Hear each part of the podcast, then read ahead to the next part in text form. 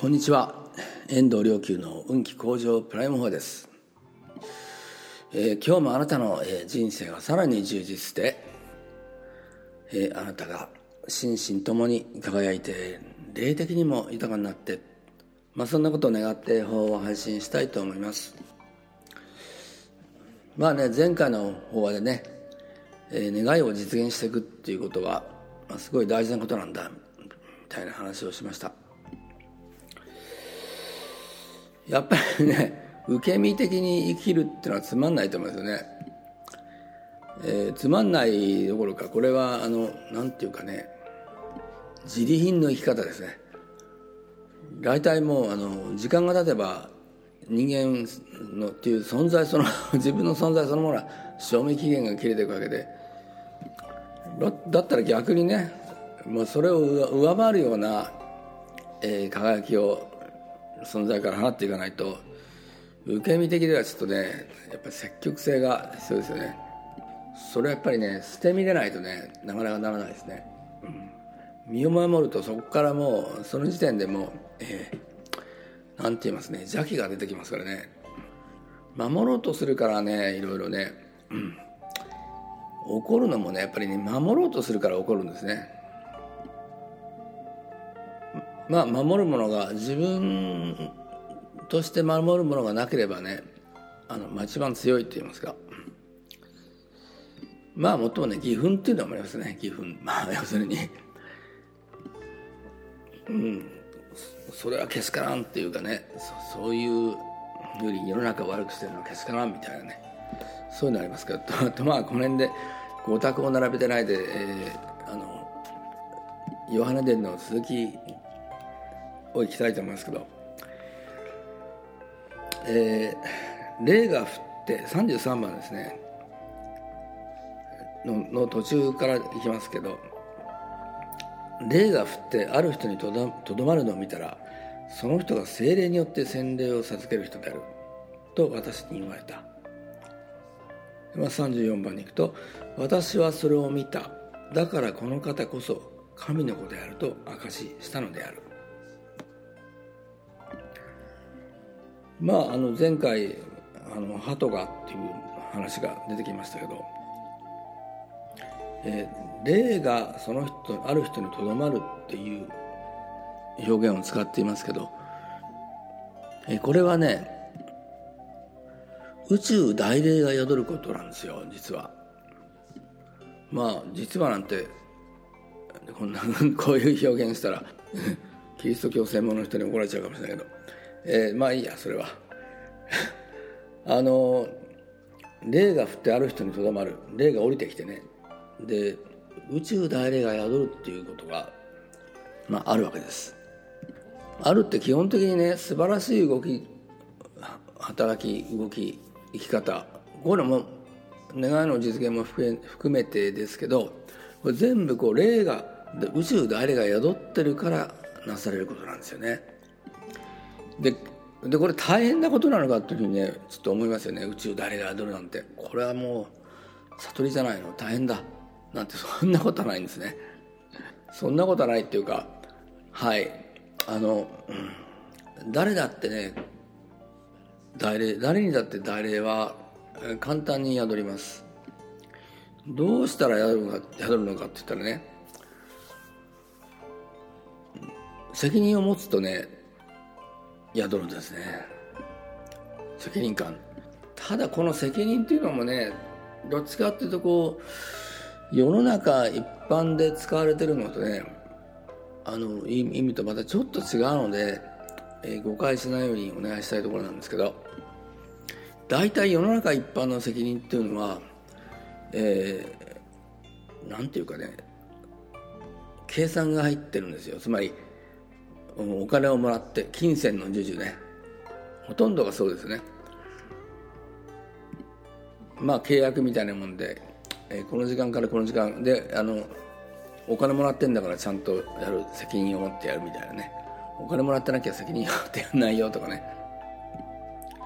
えー、それは責任も本当は責任を持ってるというのではないですね。それは、えー、お金をもらうためにやあのやってることなのでちょっともうちょっと分かりやすく言いましょうかね。あのももっと分かりやすく言うと例えば、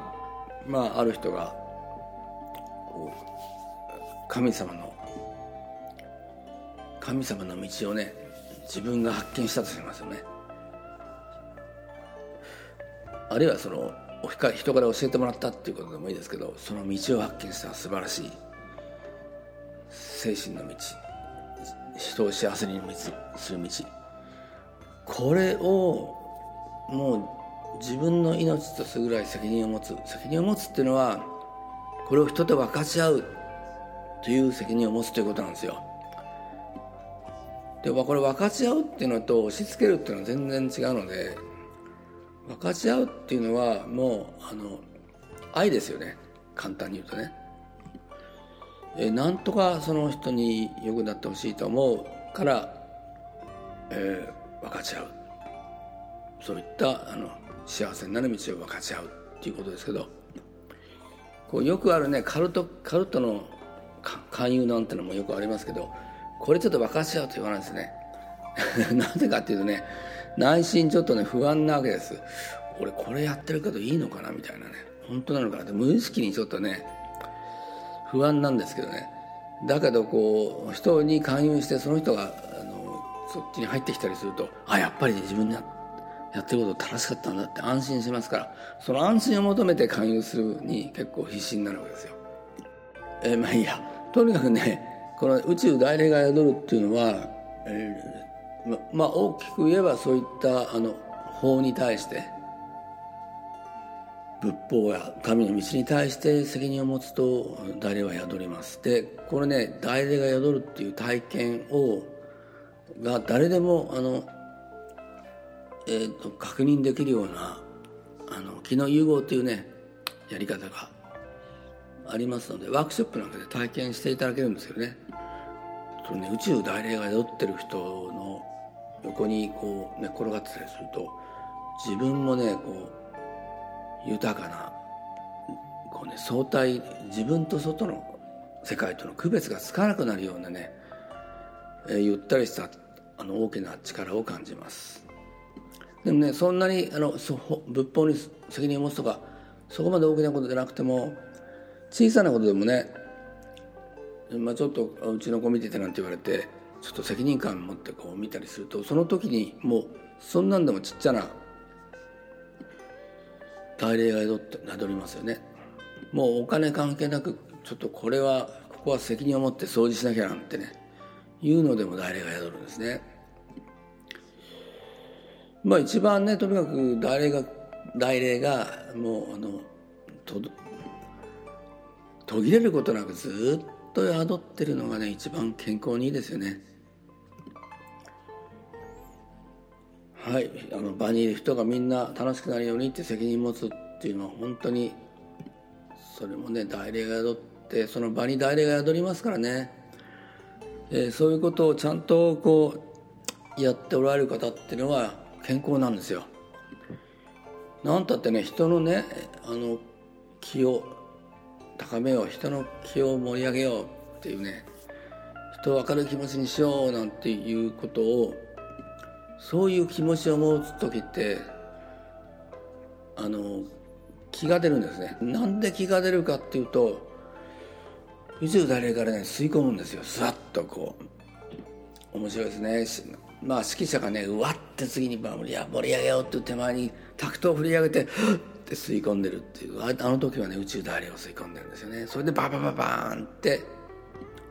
盛り上げる。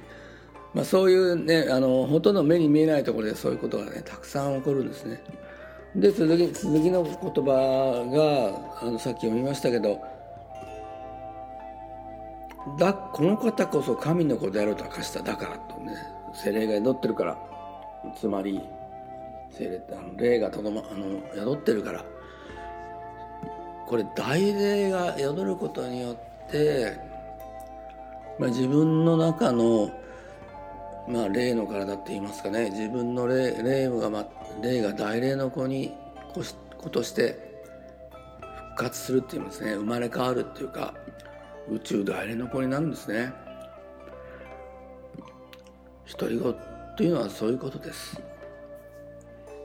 何も誰か特別な人だけが一人ご覧じゃなくて